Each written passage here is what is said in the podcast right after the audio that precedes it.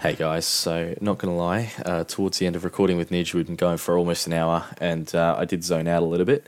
Uh, so Nidge asked the question about coaches that uh, that might get the get the chop uh, this year, and uh, in order to save you from from listening to the seven minute response where I, really wasn't paying much attention, I, I thought I'd take it out of the actual podcast itself and, and put it into our first outtakes podcast.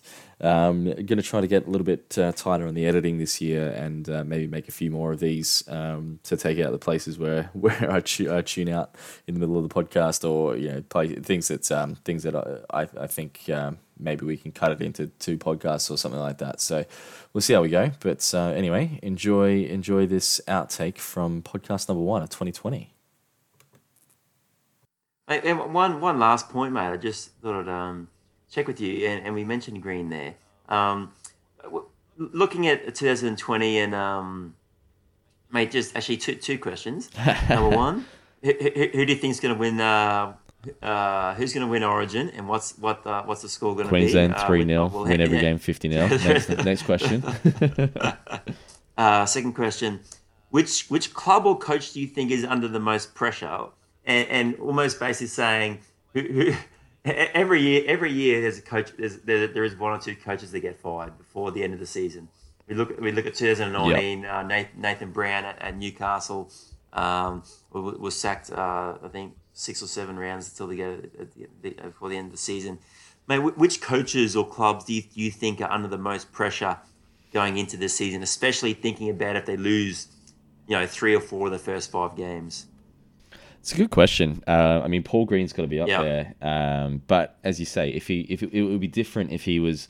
If, if the Cowboys were a Brisbane or a Sydney Yeah. team, right, where um, where the pressure seems to be a lot more on on those coaches, um, he's he's kind of not got away with it, but it, like the the questions haven't been asked in the same way as they have of if it had been another one of those clubs. Yeah. Um, so I think he's got to be he's got to be there Yeah. though. Um, I think the pressure's still on it at, at Brisbane as Mm-hmm. well.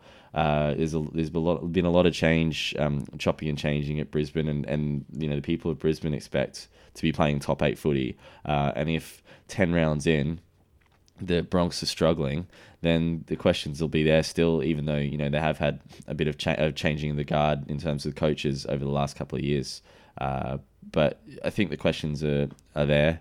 Um, just looking at the, the, the ladder from last year, I mean, yeah, I I don't know. I mean, that's the those, those two probably the ones you look at the the most. The Titans, I don't know. Do you do you? I, I- think uh, Holbrook, the new coach of the Titans, I, think that you know he'll he'll have a year a year him a year time. grace. You know, Yeah, like surely. especially if they can uh, just you know not, probably people aren't expecting them to make the top eight, but at least if they can just improve. You know, if they can just play play for the jersey and yeah, and, and just um, get through, you know, and just look, look to improve week in, week out. I think that's their biggest uh, challenge is, is just to you know, play for the jersey, play for the coach, and for each other. I think if they can do that, they'll probably finish somewhere between you know 9th and 11th, 12th, and I think that'll probably be a reasonable re- result for them. I, I agree. I, I think I think Green Green if, if the Cowboys are one and four to start the season, which you know looking at looking at the teams we're playing, we're playing uh, the Broncos uh, twice, home and away. So that first game, like I said earlier, was is really critical. We play the Eels, who had a very good year last year. The Knights away from home, they'll be tough at Newcastle, um, and the Bulldogs in the second round away from home. They'll be all tough, tough games against teams that have a lot to prove. So I think if, if you know none of those games are, are gimmies, so um, the, the boys will have uh, their, their hands cut out to, to, to try to be uh, three and two or four and one to start the season. So I think if Green starts the season one and four and it is then like three and seven uh, after ten rounds, I think he'll be under a lot of pressure. His, his contract ends at the end of next season. He still has a year to go. He'll be under a lot of pressure, I think, at, at that stage, especially. I think especially if if the style of play is the same as what we've seen, I think Oh, people exactly, will forgive him a yeah. little bit if if he if people can see that uh, he's trying to change things up and trying to um, change the style of play, and then knowing that maybe later on in the season, once we get used to a change of style, that, that I mean that, that's something that I would like to see. And you know, if, if we, you know, there, there's a saying, you know, if you, yeah, I don't mind if you swing it, swing hard and miss, you know, so, and you go for the bleachers. You know, like uh, it's like like how I used to play cricket, Benny. Uh, I, I go, go hard or Swing go hard and miss. Yeah. you know, rather than just block it and, and, and not make any runs. You know, I'd, I'd rather see Green try something uh, than, and, uh, and and and it not work, uh, than not try anything and then uh, and then have a, have a similar season to what we've had in the last couple of years. So Yeah. I, I, I would be. I think people would be a bit more forgiving of him if, if, if he swings if he swings a bit more and and if it doesn't come off, then it doesn't come off. But at least he's tried. Um, uh, so I think that's an important thing for him. If, if, if we see after the first five rounds that he's still running the old same plays and uh, and playing the similar style the prior I think people will be really really unforgiving. And Well, then the of- writing's on the wall, isn't yeah, it? the writing will be Yeah. definitely on the wall there. Yeah. Um, I think I think as well, Seibold, I agree. I think Broncos, uh, he, you know, Seibold's only into his second year of a five year deal, so it, there'll, there'll be a big payout if they have to get rid of him. Yeah, true. But um, but in Brisbane, as you said, a big uh, it's- like a big fishbowl there. So all the newspapers talk about the Broncos, so he'll be under a lot of pressure. I think I think the big ones really are Steve Kearney at the Warriors. Um, he, like if you look at Steve Kearney in his first great career, uh, as a coach. He's had, had very limited success. I think at the Eels he got punted. Uh, I think he was at the Broncos for a year. He got basically he was the assistant there, and he got punted. And then he Yeah, went to the Warriors, as well, uh, and he's had very little success at the Warriors. Uh, I was listening. I was reading an article the other day where some people were very concerned about the Warriors because the players are saying how great the off season has been, um, and uh, and at the Nines, a lot a lot of their players looked out of shape. So, so they're saying that a player shouldn't be telling, shouldn't be saying how great their off season is because normally the off season is very hard.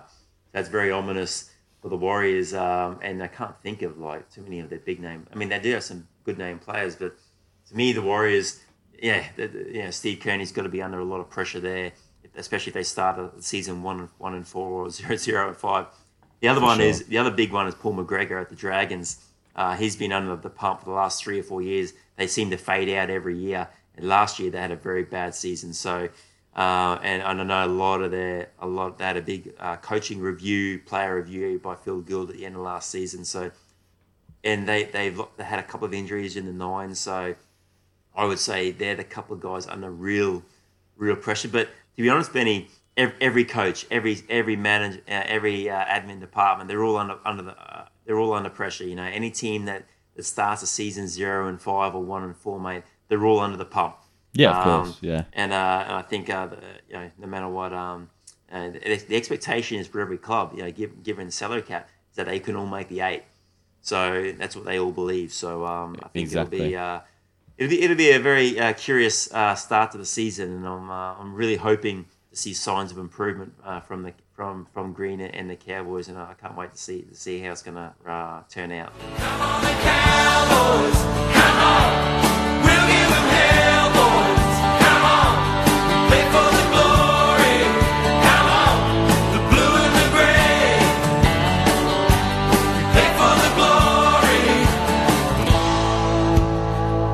of the blue.